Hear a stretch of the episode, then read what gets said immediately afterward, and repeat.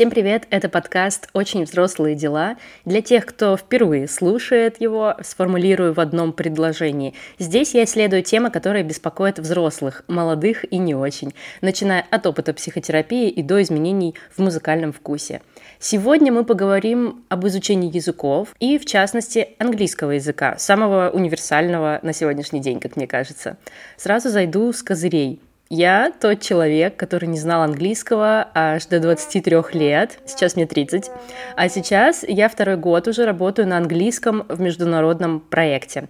Причем, знаете, не таким специалистом, который может, в принципе, коммуницировать с коллегами через Google переводчик, а лид-копирайтером, который отвечает за тексты э, в e-mail письмах, на сайтах, в рекламе.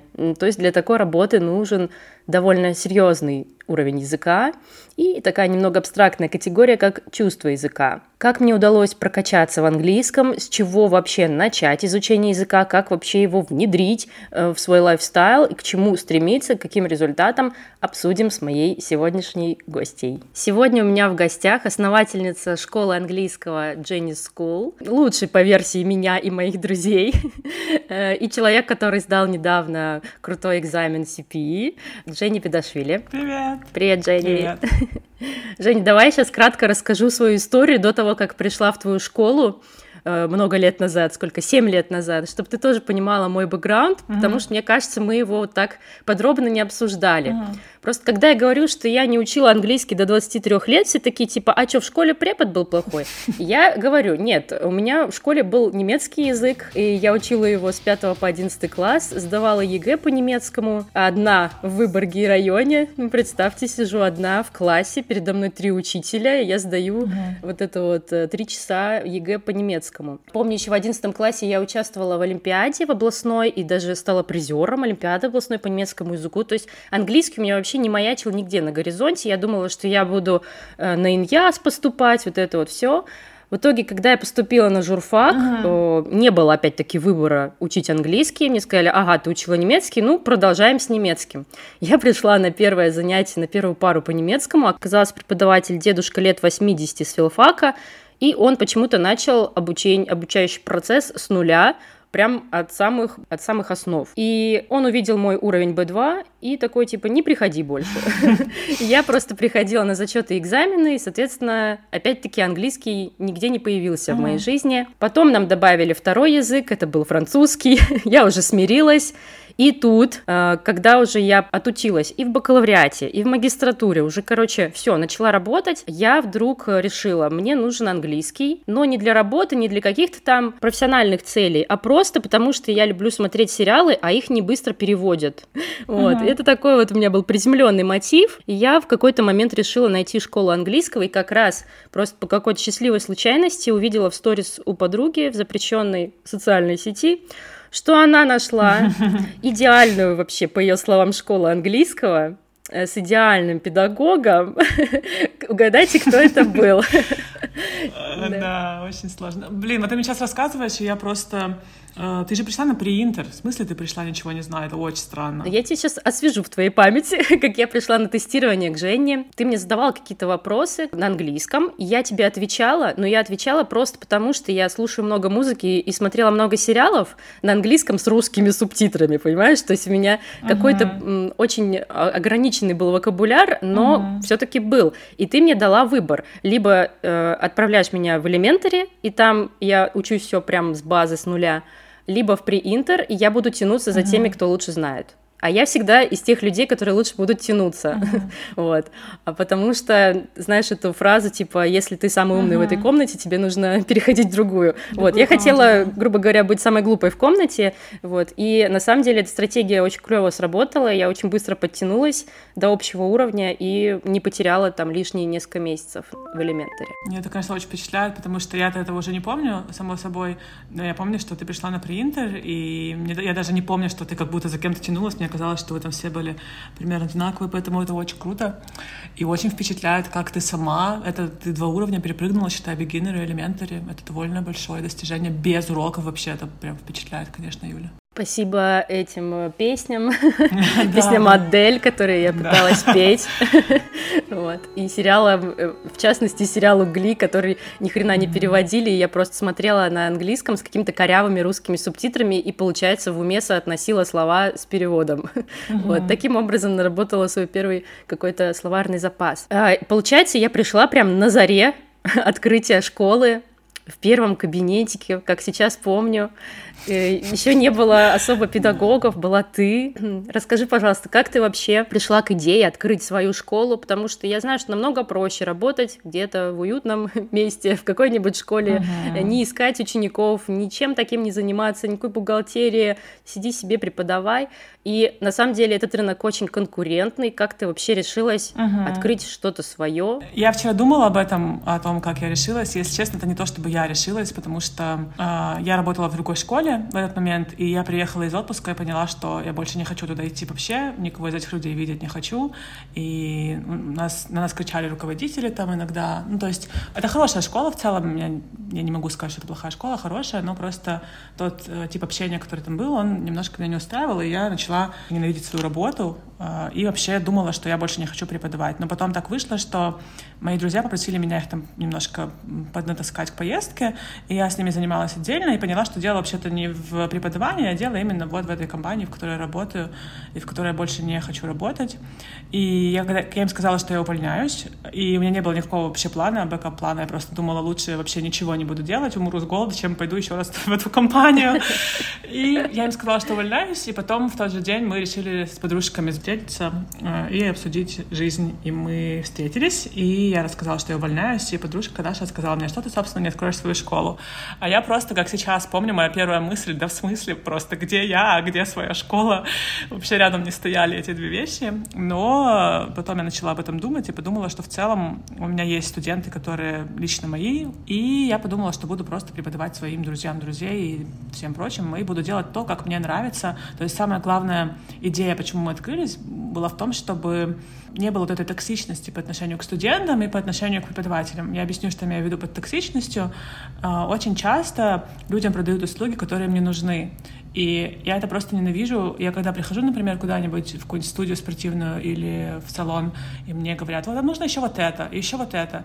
И как только я чувствую, что мне пытаются что-то продать, что мне не нужно, я сразу очень злюсь, и мне бы не хотелось, чтобы такое было в образовании, потому что образование для меня — это такой, знаешь, это как медицина, только вот... Да, ума. это очень фундаментальная вещь, в которой продавать человеку какие-то вещи, кредиты заставлять его брать, это безумие совершенно, я считаю, и поэтому мне не хотелось этого делать, мне вот хотелось, чтобы была такая э, адекватная школа, и чтобы ценили преподаватели, потому что это тоже большая проблема, преподавателей в большинстве школах не ценят, очень мало им платят, очень большую нагрузку дают, никто не волнуется о твоем бурнауте, а, а эта работа очень энергозатратная, и если за тобой никто не следит или не подсказывает тебе, что пора бы отдохнуть, пора бы немножко сбавить обороты, ты можешь легко выиграть, потому что, ну, особенно особенно если любишь свою работу, ты просто вложишь всю свою энергию и все, собственно. Через год больше не захочешь работать. И я подумала, что просто создам такое место маленькое, в котором э, люди будут любить учиться и будут любить работать. И создам немножко уголок спокойствия в мире. Английский, в котором никто тебе ничего не пытается продать, а просто главная цель тебя научить и сделать так, чтобы у тебя был прогресс и ты добился нужного результата. На самом деле, вот то, о чем ты говоришь, отсутствие какой-то токсичности, каких-то агрессивных продаж, это то, что меня, может быть, и подкупило в первые же нашу с тобой встречу, что как бы вот было тестирование предварительное, да, и ты мне не пыталась продать, давай, все, тебе нужно, срочно, э, вот это вот все. Ну, то есть не было какого-то давления, я uh-huh. сама приняла это решение буквально, ну, сразу же.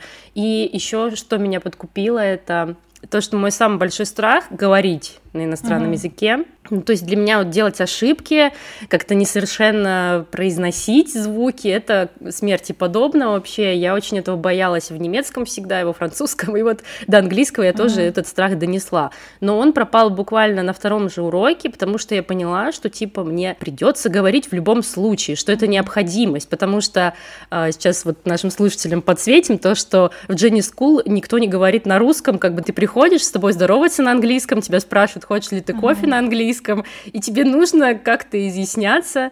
Нельзя просто так, даже если ты занимаешься в группе там 8 человек, нельзя отсидеться, за кем-то там спрятаться, как в школе это бывает, и не говорить во время uh-huh. урока. Вам все равно придется коммуницировать. И вот именно это отсутствие языкового барьера, это очень классная, мне кажется, стратегия. Вот с первого занятия начать говорить, даже если ты вообще ничего не знаешь, вот как я пришла там с каким-то вокабуляром из песен Адель. Вот. Ну, в общем, эта атмосфера, она меня очень сильно подкупила. Это клево. Да, ну вот тут я немножко поправлю тебя, что на, на элементаре мы начинаем с русского, потому что я вообще... Mm. Я очень много изучала этот подход no Russian, ну, то есть совсем не использование русского. Это, мне кажется, здесь, в России, почему-то все к этому прилипли, что нельзя использовать русский на урок. На самом деле можно, просто в правильный момент. И на элементаре я считаю, что необходимо, потому что ты пришел, ты вообще ничего не знаешь, ты не знаешь, как читать, ты не знаешь, как ничего. И я видела, как учат людей на английском английскому, это прикольно, но когда у тебя нет другого выбора, когда у тебя есть выбор учиться на русском и все досконально понять, и потом уже переходить потихоньку, вот ты немножко выучил, ты переходишь на английский, ты немножко выучил, переходишь на английский. Но ты пришла на принтер, на принтере в целом уже можно любую вещь сделать на английском преподавателю, mm-hmm. если он ну, хорошо а, квалифицирован и понимает, что происходит, не, нет необходимости необходимости переходить на русский. Поэтому да, с вами было так. А вот на элементаре э, я считаю, что им важно понять все совсем хорошо и перестать бояться. Это главные две начальные цели. Но у них тоже с каждым уроком чуть-чуть побольше, чуть-чуть побольше, чуть-чуть побольше. А вот э, я еще, знаешь, что вспомнила, что перед каждым занятием у нас был password, типа пароль. и, пароль, то есть э, да, кто-то проходим пароль. на занятии, и потом в конце занятия нам раздают бумажечки, и там написан пароль. Угу. Это несколько предложений или каких-то словосочетаний, которые мы должны выучить, чтобы зайти на следующий урок, да. И Женя реально стояла в дверях и проверяла угу. пароль, как бы. Если кто-то не знал пароль, он садился на диванчик в прихожей и как бы учил пароль. Это очень да. прикольный тоже был был момент такой, немного стрессовый. Как ты вообще пришла к таким э, маленьким штучкам? Придумала ли ты их сама? И вообще расскажи о том, как ты придумала программу. Мне кажется, что пароли я придумала не сама. Мне кажется, что пароли я взяла на своей первой работе. Там у тинейджеров была такая штука, они должны были учить какой-то пароль на вход, uh-huh. поэтому нет, это была не моя придумка, но я считаю, что она офигенная. В последнее время я заметила, что я перестаю делать вещи, которые мне нравятся, просто потому что мне кажется, что они не очень академичные. И сейчас я опять, наоборот, стараюсь склоняться к тому, что преподавать в том стиле, в котором мне нравится. Например, я в целом очень жесткий преподаватель. Я перестала быть жесткой последние несколько лет, потому что вот э, мне казалось, что ну вот, студенты, ну у них работа, у них там своя жизнь. Но по сути, у каждого преподавателя есть свой uh, набор студентов, которые ему подходят. То есть мне не все студенты подходят, я не всем студентам подхожу. То есть, ну, мягким людям я вряд ли подхожу. Я вот подхожу людям, которые достигаторы, вот им нужно там цели, вот это вот все. Я им просто для них идеальный преподаватель. И вот я считаю, что нужно просто понять, Э, какого тебе преподавателя нужно, и мне тоже нужно принять то, что я довольно жесткий человек в плане преподавания, и мне нужно просто не переступать через эту свою жесткость, потому что мне это тяжело дается, я все время думаю, блин, ну вот они не учат, потому что я не жещу, а если бы я была пожестче, они бы все учили, потому что, ну потому что, потому что люди, есть такая склонность, что к строгим тренерам и строгим преподавателям ты относишься немножко по-другому, и ты делаешь то, что тебе нужно делать. Без дисциплины я считаю, что в целом далеко не уехать. Ну, то есть маленький процент людей уедет за счет любви к языку, но все остальные не уедут и будут вот 10 лет учить язык и говорить, что у них ничего не выходит, просто потому что с них никто не спрашивает так, как нужно спрашивать. Когда у тебя есть программа, и когда все слова повторяются из урока в урок, а потом еще в тестах регулярно, потом еще в экзамене, прогресс студентов гораздо выше. Им гораздо легче повторять, потому что ты не говоришь «повторите все», а ты говоришь «вот список слов, его нужно повторить». Вообще, чем более конкретные инструкции ты даешь студентам, тем более вероятно, что они сделают то, что ты их попросил, потому что если ты говоришь «напиши 10 предложений», они такие «окей», а если ты говоришь 10 предложений с этими 10 словами... Просто мозгу легче вообще сориентироваться, да, когда есть какие-то условия, да, рамки. Да. Да. И поэтому, э, когда мы открыли школу, я начала писать программу. Конечно, сначала я опиралась на то, как мы преподавали в моей первой школе, но потом с каждым годом я все дальше выходила. Я просто использую учебники, ну, то есть никакого тут секрета нету. Я использую учебники оксфордские, кембриджские. Э, я знаю примерно 10 линеек. Я знаю, где взять чтение, я знаю, где взять разговорное активити, я знаю, где взять аудирование. То есть, например, я составляю план по темам, что мы будем проходить на этот, этот уровень. Там довольно все линейно, за исключением уровня advanced, потому что на уровне advanced это просто совершенное безумие. В целом, что хочешь, то и учишься студентами. Я advanced переписывала, мне кажется, уже раза четыре. Ну, та, вот такая история mm-hmm. примерно. То есть это годы, годы, годы практики, написания уроков, и потом ты их должен еще друг с другом свести, то есть ты берешь все слова с предыдущего урока, разносишь их по домашкам вдоль программы, потом ты их разносишь по урокам вдоль программы, по тестам вдоль программы. Ну, короче, если ты один урок какой-то убираешь, то ты потом должен пойти по всей программе и собирать эти слова, чтобы эти слова, не дай боже, нигде не встретились, но, конечно, так не получается. Слушай, звучит как какая-то очень сложная задача, вот это все сменеджерить. Ну, она очень сложная, действительно. Это правда сложно, и это очень много времени занимает, и я, честно, раз в полгода точно думаю, зачем я вообще это делаю, была бы нормальным человеком, вела бы по учебникам, как все. Это уменьшает время на подготовку, соответственно, это увеличивает количество любви к своей работе, потому что, когда я работала в школе, в которой не было плана уроков, ты 8 часов готовишься к уроку, Жесть. а у тебя, простите, угу. два урока в день. Хороший урок нельзя приготовить меньше, чем за два часа, я считаю.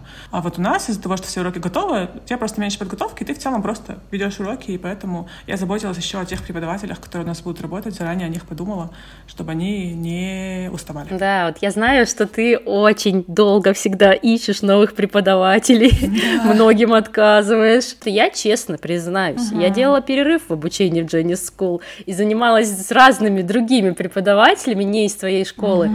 И разница на самом деле колоссальная. Это я вот сейчас не льщу, ничего, просто действительно все познается в сравнении. Я несколько раз находила преподавателей в Инстаграме в запрещенном, надоело уже это говорить, в общем, в Инстаграме, на профи.ру, где я только не находила преподавателей, и каждый раз это было какое-то тотальное разочарование, потому что, опять-таки, нет никакой программы, то есть человек даже не фиксирует для себя, где я сейчас, что я сейчас прохожу, и каждый раз мы с ней, как в первый раз, да, два раза в неделю встречаемся, и каждый раз она спрашивает, ой, что мы там проходили на прошлом занятии, вот, плюс опоздания постоянные, там какие-то, ой, форс-мажор один, форс-мажор другой, в итоге на 20 минут каждый раз uh-huh. это опоздание, вот такого тоже у вас я никогда не видела, всегда все вовремя, всегда все четенько. И вот этой системы, на самом деле, очень сильно не хватает на рынке, и реально все познается в сравнении. И, кстати, я еще однажды э, полгода занималась с native speaker. Давай поговорим об этом, о плюсах и минусах. О, давай, моя любимая да. тема. Я тоже подписалась, значит, на курс э, с native.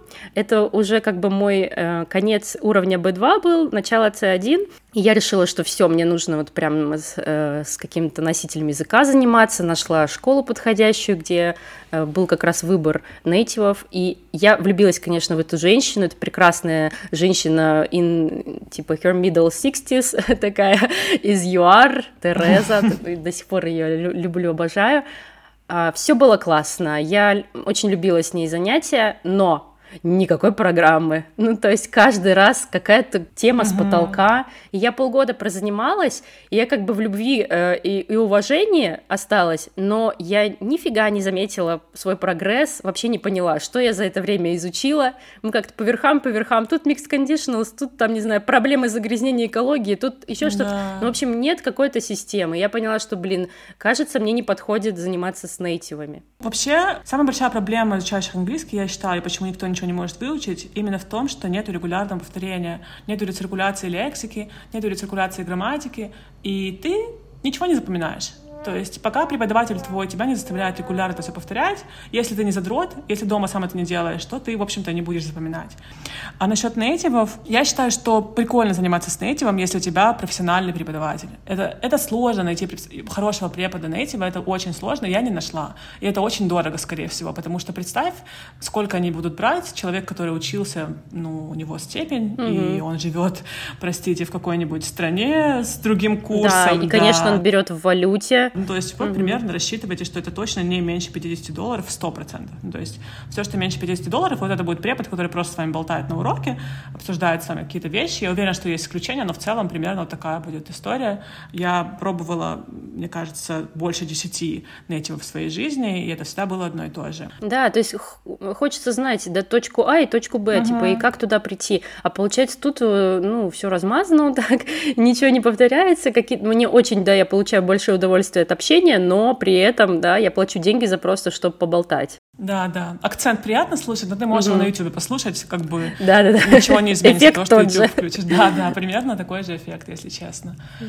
Я согласна с тобой, поэтому это большой стереотип. Особенно я обожаю, когда люди говорят, у меня уровень элементари, я буду учиться только с этим спикером. Ну, хорошо, пожалуйста, это ваше дело, вы можете учиться с кем угодно, но какой в этом смысл, если вам будет писать глагол to be? Ну, то есть глагол to be может даже человек с уровнем B1 объяснить тебе без проблем. Давай вообще для наших слушателей порассуждаем, с чего вообще начать изучение языка? Кто может начать что-то там самостоятельно учить, а кому нужно сразу к преподавателю? Первое, что вам нужно сделать, это понять, где вы находитесь. Вот это большая проблема, потому что, особенно если у вас уровень ну, не базовый, и чем выше, чем сложнее. Например, если у тебя B2, понять, что тебе нужно делать на биту, очень mm-hmm. сложно, потому что ты как будто бы вроде бы много знаешь, но если начнешь читать статьи из The Economist, ты застрелишься, поэтому нужно там системно подходить по порядочку.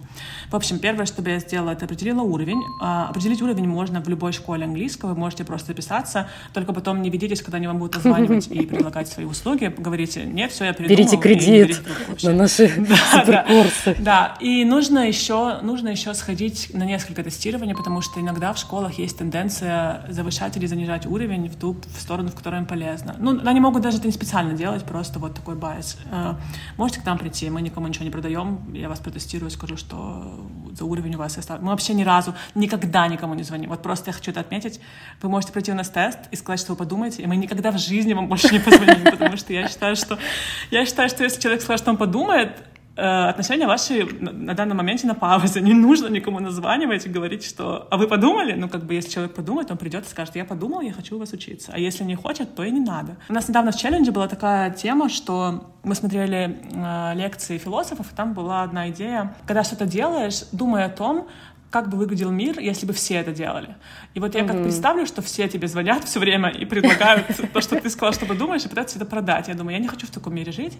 Я хочу жить в мире, в котором ты сказал, что подумаешь, и от тебя отстанет. Звучит идеально, да. Неплохой мир. Я в него, пожалуй, тоже хочу. Ну, в общем, вы определили ваш уровень. После этого, если у вас начальный уровень, beginner или elementary, и даже я думаю, что при intermediate тоже, я советую все-таки заниматься с преподавателем. Почему? Просто потому что на этом уровне очень легко поставить неправильно себе произношение. Или грамматику, или просто выучить не так, как нужно. Это как в спорте. Вот вы пошли на тренировки, и если вы, например, неправильно запомнили технику, у вас организм может компенсировать и неправильными мышцами делать упражнения, как я. Вот я сейчас хожу на реабилитацию, потому что узнала, что мой организм все время выполнял все упражнения с помощью поясницы. То есть он ничего больше не включал, он поясницей все фигачил.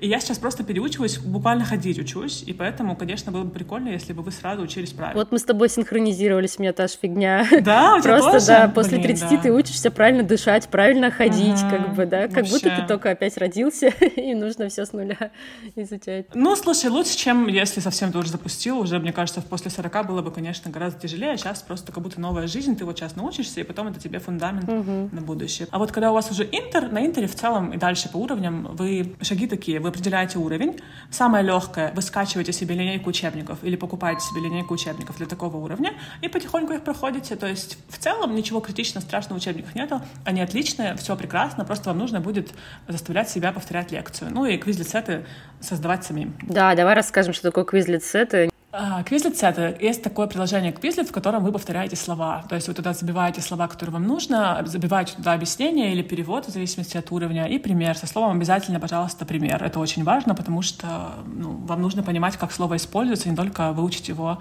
вне контекста, иначе вы его не сможете использовать, если вы выучите вне контекста. Вот, создаете себе сет и включаете флеш-карточки и крутите их просто 30 минут в день, каждый день, а, и примерно через месяц почувствуете, что слова запоминаются.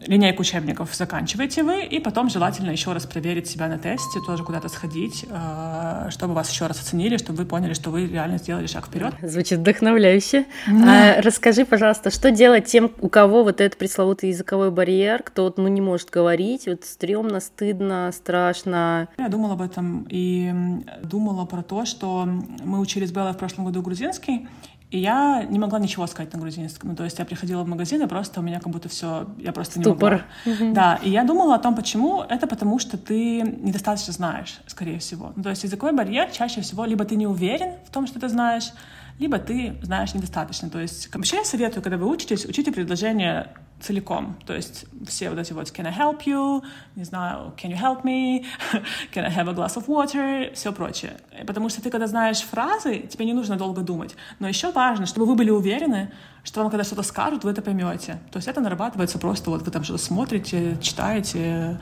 разговариваете на уроках. Да, конечно, обязательно нужно разговаривать. Вы можете разговаривать со своими study buddies, с кем угодно, с друзьями, сами с собой. Но важно, конечно, чтобы был именно кто-то вам отвечал. И вот таким способом вы его э, преодолеваете. Первое, вы учите фразу целиком. Второе, занимаетесь регулярно, mm-hmm. чтобы убедиться в том, что у вас есть какая-то уверенность в ваших знаниях. Уверенность очень сильно помогает, когда вы знаете, что вы вот, простите, все тесты сдали, там, не знаю, интермедиат у вас точно есть, вы не будете переживать, что вы что-то не так скажете, потому что вы много раз уже это повторяли в, вживую. Ну и я думаю, что примерно так. Да, это как я со своим турецким. Я последний год учу турецкий, и поначалу, когда я приходила там в кофейню, я тупо не могла даже заказать кофе, потому что они начинают сыпать вопросами, типа, какой размер, горячий или холодный? А, да. И я такая, господи, я реально вела счет, как бы из пяти предложений я поняла, типа, одно. И каждый раз, как бы, это все увеличилось количество того, что я поняла, и я радовалась. Но стресс был колоссальный, даже тупо заказать чашку кофе, просто потому что плохо понимаю, плохо знаю язык. Да, тут еще видишь, в чем дело? Очень бывает такое, что люди на... Вот ты была, например, на Elementary или даже на Pre-Intermediate, ты на Elementary, на Pre-Intermediate еще не то, чтобы должен уметь понимать mm-hmm. кого-то. То есть то, что ты поняла два предложения из пяти, это уже супер вообще. Ты должна быть супер рада и, и вообще благодарить своего учителя за то, что так вышло.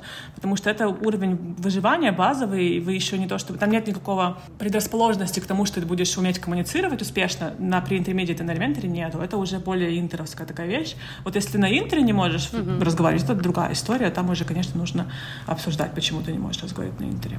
У меня такая же была фигня просто. Я тоже в грузинском элементаре мы закончили. Я такая, что же такое? Я не могу ни с кем разговаривать. Ну, как бы ты элементаре закончила. Смысле, Пока я не должна. Да, да, ты не должна ни с кем разговаривать. Скажи спасибо, что понимаешь один, два, три. И вот, собственно, можешь сказать, хочу кофе, mm. дайте, пожалуйста, еще воды. Давай дадим парочку советов людям, которые хотят поддерживать язык просто в тонусе, но не хотят идти в школу учиться. Что им делать? Потреблять весь контент на английском? А, да, во-первых, потреблять контент на английском, но тот, который вам нравится. То есть, как только вы начнете делать то, что вам не нравится, вы очень быстро перехотите это делать и, в общем, не будете вообще ничего делать. Поэтому важно, чтобы то, то что вы делаете, вам было прикольно, и вы делали это в кайф. Во-вторых, нужно себя не обманывать и понимать, что когда вы просто потребляете контент на английском и ничего с ним не делаете, то выхлоп у этого не то чтобы очень большой. Если вы хотите слова развивать, то берем слова, пописываем, добавляем их в квизлицет и тренируем. Тут нужно очень трезво смотреть на вещи. Если вы хотите получить какой-то результат, то нужно поработать. Неважно, в школе вы работаете самостоятельно или как, это совершенно не имеет значения. Имеет значение часы работы, mm-hmm. которые вы вложили. Но нужно еще отметить, что есть люди, которые просто к ним прилипает язык. Например, у моей студентки есть брат, и он только mm-hmm. смотрел видеоигры, больше ничего вообще не делал, и говорит примерно как она, которая 4 года у меня училась очень усердно. Но, но таких людей мало. То есть если вы не такой человек, то, простите, придется поработать. Я, например, не такой человек. То есть моя история история с контентом. Я смотрю все на английском уже лет 7. И пассивный уровень у меня очень хороший, я все понимаю. Но в речи эти слова не использовала до того, как начала готовиться к CPI. Почему я их не использовала? Потому что... А, а, а с чего бы я их начала использовать, если я никогда не училась этому? То есть скилл разговора — это скилл разговора, ты его раз, развиваешь отдельно. И вот когда я пошла на CPE, у нас там были огромные квиздецеты, я писала там 4 сета по 500 слов, 2000 слов, вот, собственно, ты их гоняешь, угу. и все, поэтому немножко потихоньку развивается. То есть вы в пассиве будете понимать все, что вам говорят, но если вы хотите звучать классно, то mm-hmm. нужно работать отдельно со словами. Давай зафиксируем тему про CPI, э, но сейчас немножечко добавлю про эту тему, про контент э, на английском. А, на самом деле я тоже последние, наверное, э, года четыре смотрю все на английском, ну, типа 90, наверное, процентов того, что я смотрю, все на английском. И я смотрю с английскими субтитрами uh-huh. дополнительно, потому что не всегда понимаю акценты, особенно когда это что-то близко к ирландскому там. Или... Да, ирландский просто хочется умереть немножко. Да, да, да и британский тоже. Например, я смотрела сериал «Корона». Сначала такая, ну, uh-huh. без субтитров, нормально, уже знаю язык. И тут как бы они начали говорить со своим супер британским акцентом. Там uh-huh. еще и лексика такая, потому что это все-таки не какие-то люди там во дворе общаются, а это королевские особы. Я так, так, все понятненько включаем субтитры, вчитываемся, потому что, ну, на слух я не могу такое поймать. И многие люди, на самом деле, в моем окружении говорят, я не могу с субтитрами смотреть, мне неудобно. Вот, на самом деле, все, опять-таки, все в практике нарабатывается, потому что могу просто на примере рассказать, мне молодой человек вообще ничего не смотрит с субтитрами, он все время ругался на меня, говорит, да я не могу читать, они меня отвлекают, там еще что-то. В итоге вот мы просто начали все смотреть, потому что фильмы перестали переводить как-то оперативно, и мы mm-hmm. начали смотреть все на языке оригинала с субтитрами, и он так втянулся, что сейчас я предлагаю, давай в дубляже посмотрим, он такой, нет, ты что, давай оригинал включать. Ну, типа, все реально с практикой приходит. Сначала сложно, естественно. Ну, типа, мозг вообще ленивое создание, он не хочет новое ничего делать. Конечно, да. читать и слушать одновременно, еще как-то там э, осознавать всю эту лексику мозг не хочет, но когда ты все смотришь с субтитрами, с этими, ты привыкаешь просто, и становится проще. Как и с книгами. Я начала читать, помню, ан- первая моя английская книга — это «Гарри Поттер. Философский камень». Первую я купила себе, думаю, так, я люблю Гарри Поттера, я знаю эту книгу, я ее там могу чуть ли не цитировать, поэтому вот начну на английском читать я не могла продвинуться дальше восьмой страницы. Ну, то есть восемь страниц на английском, и все, у меня мозг просто в отключке. Он говорит, давай спать. Вот. И, в общем, э, было очень сложно, потому что все равно лексика не самая там простая.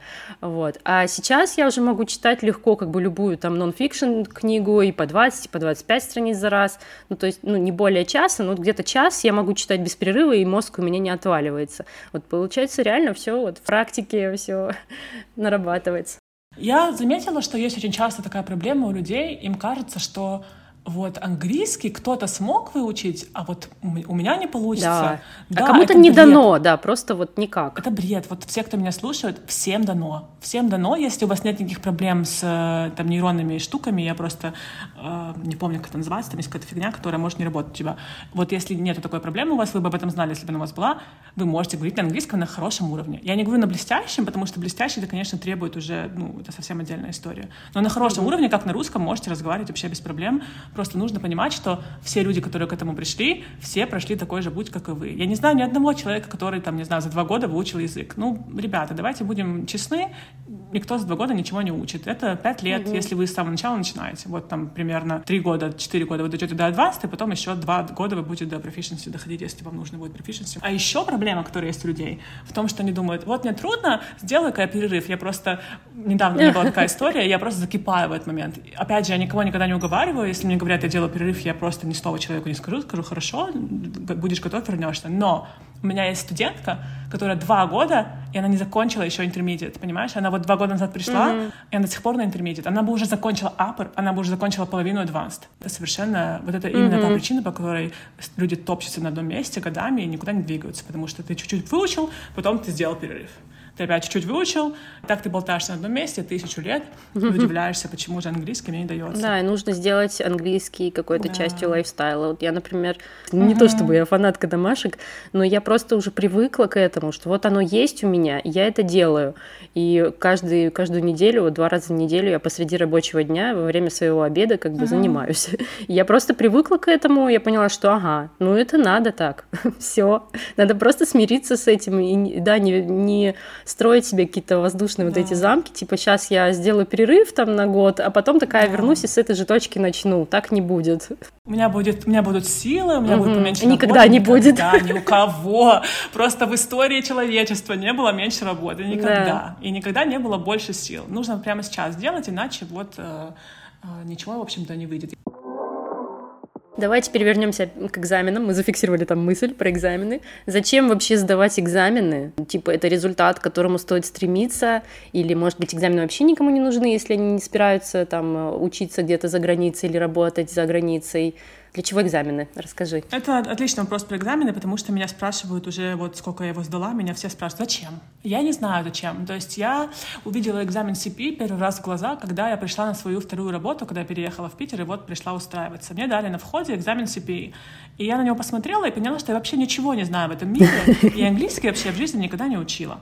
И если у вас сейчас, например, уровень какой-нибудь B2, то в целом можете открыть себе CP и посмотреть, и почувствовать себя так же, как я, потому что я когда приехала в Питер, у меня был хороший такой закон законченный B2, начало C1, но C2 был для меня очень далек. И я его увидела и поняла, что вот если этот экзамен сдам, это будет для меня просто самое, что вообще, ну, самое важное, что можно сделать в языке, это сдать этот экзамен и сдать его на A, потому что это совершенно разные вещи. Сдать его на A, сдать его на B, сдать его на C. Или, например, сдать CAE. CAE — это гораздо легче экзамен, чем CPE. Вот, поэтому я готовилась к нему с такой целью. И моя подготовка к этому экзамену была очень тупая, потому что первые несколько лет я все искала себе идеального препода. Я думала, ну вот сейчас я как найду себе идеального препода, а чтобы вы понимали, чем выше уровень, тем меньше пул преподавателей, которые с этим уровнем работают. И поэтому там очень ограниченное количество людей, к которым ты можешь пойти учиться. Я перепробовала кучу, вот просто даже не могу количество назвать, потому что эти кучу лет я все искала, искала, искала, искала. И как это проходит?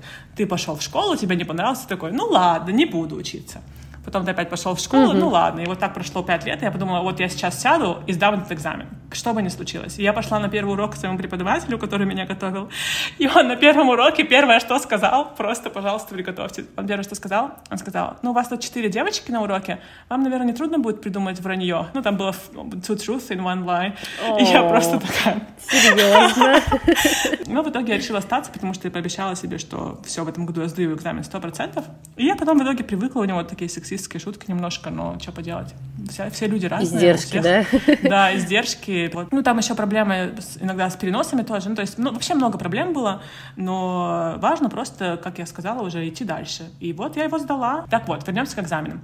Зачем они нужны? Э, я сейчас CPI могу подаваться на работу, то есть я видела вакансии, в которых есть э, подтверждение уровня с помощью CPI. Могу подаваться в университет, э, но в целом, если честно, то критично он никому не нужен. Это просто для себя, когда у тебя высокий уровень, я считаю, что самая большая мотивация — это вот языковой экзамен, потому что иначе все эти слова ты не будешь учить. Ну, то есть ты будешь там какие-то немножечко сериальчики смотреть, немножко там выписывать, но по факту учиться на высоких уровнях заставляет только экзамен какой-то, либо IELTS, либо TOEFL, либо вот CPE, CAE. Либо если вам реально очень нравится учиться, есть такие люди, у нас есть такие студенты, которые просто им по приколу, они ходят на уроки, делают домашки, им все нравится, они просто вот, это их хобби такое. Ну, это я.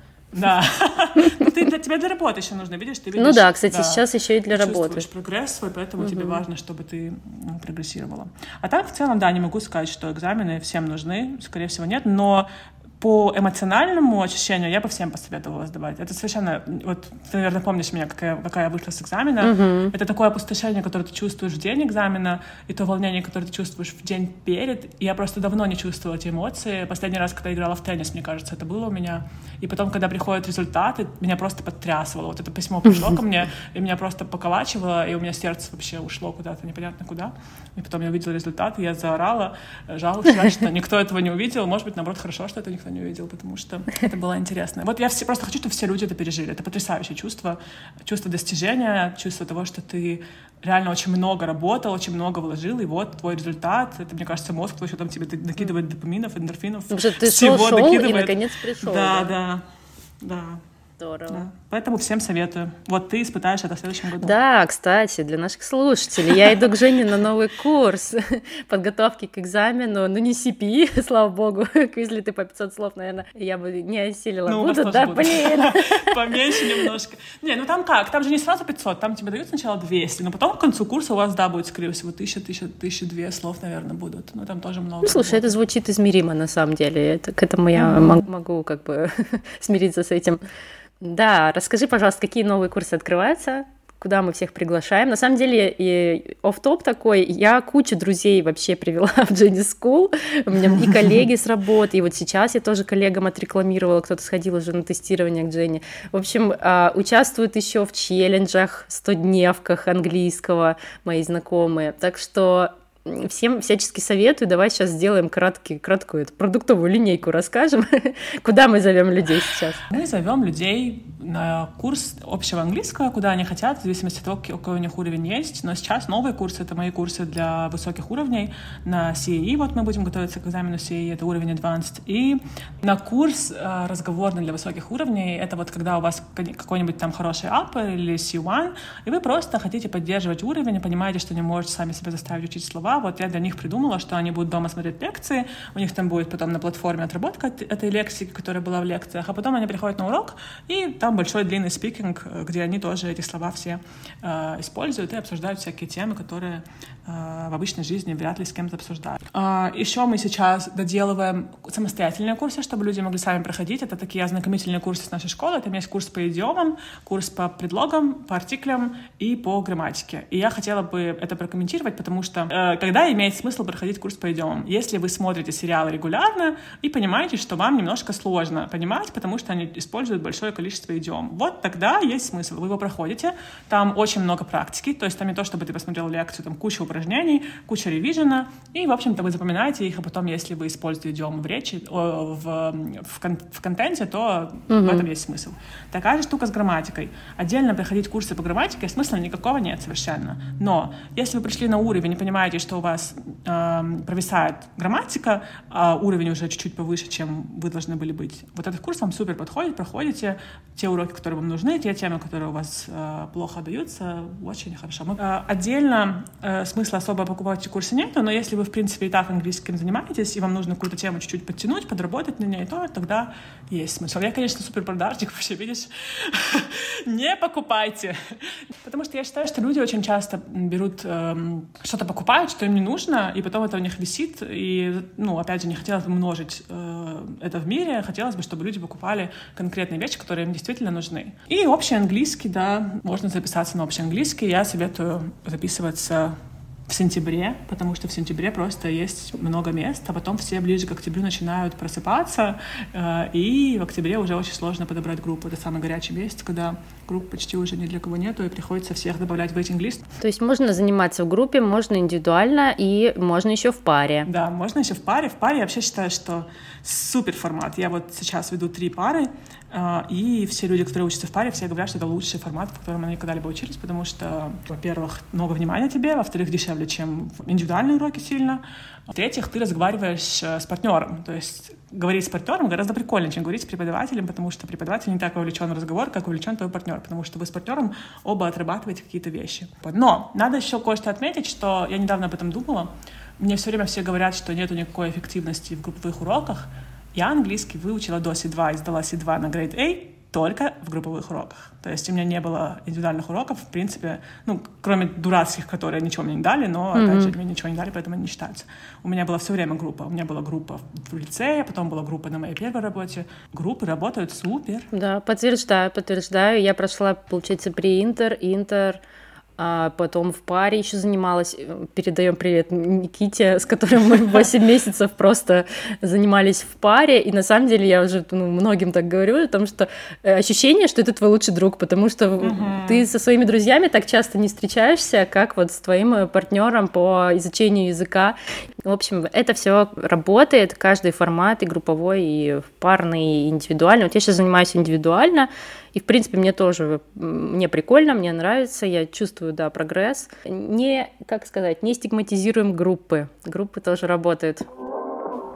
А давай порекомендуем какие-нибудь ресурсы для изучения. Мы уже посоветовали Quizlet, Quizlet с этики.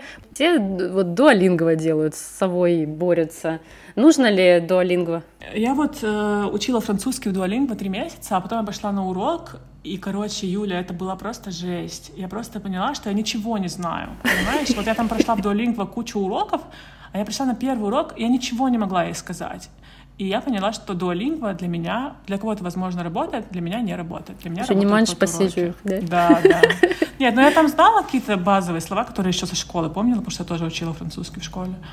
Ну, в общем, будьте внимательны с тем, чтобы не обманывать себя, что ресурс, которым вы пользуетесь, вам помогает. То есть нужно реально следить э, он эффективный, для кого-то эффективный, бесспорно, я уверена, что кому-то работает. Или вы просто вот создаете имитацию деятельности, а на самом деле эффект от этого примерно ноль. Это я видела какую-то, знаешь, шутку в Твиттере, типа, я пришел на занятие после того, как прозанимался три месяца в дуалингво и не мог сказать, там, типа, я из там, какой-то страны, да, но зато мог сказать, что у меня в ботинке змея, да. А, вообще, я хотела сказать про ресурсы то, что я не люблю давать такую рекомендацию, потому что важно, чтобы, опять же, вам подходило. Если вам сейчас посоветую, простите, подкаст Дуалипы, вы, может, вообще ненавидеть Дуалипу, ее голос и всех, с кем она разговаривает.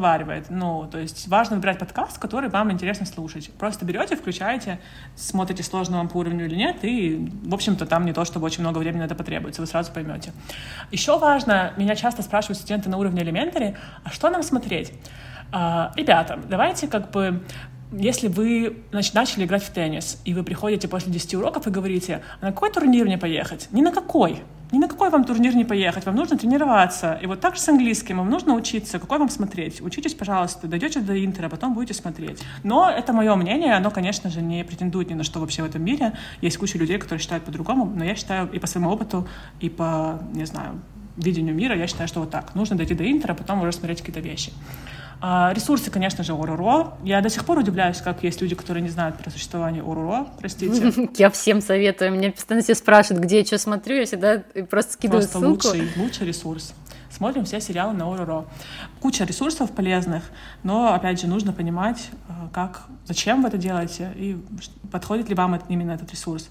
Не делайте просто, чтобы делать. Делайте что-то с конкретной целью. Okay? Это очень большая проблема людей, изучающих языки. Вы можете, не знаю, 5 часов потратить на что-то, что вообще никакой пользы вам не принесет совершенно, поэтому будьте внимательны с этим. Классный совет после всего, что вы сделали, summary подводить. Вы такой, вот сегодня я выучил эти три слова. Вот сегодня я выучил, что эта грамматика используется в таком случае. И когда вы себе сами объясняете, что вы выучили, то значит, у этого был какой-то выхлоп. А если вы пять часов что-то делали, а потом в итоге не поняли, вы делали, значит, это угу. самое эффективное проведение времени. Супер совет. Надо, надо мне тоже такое делать.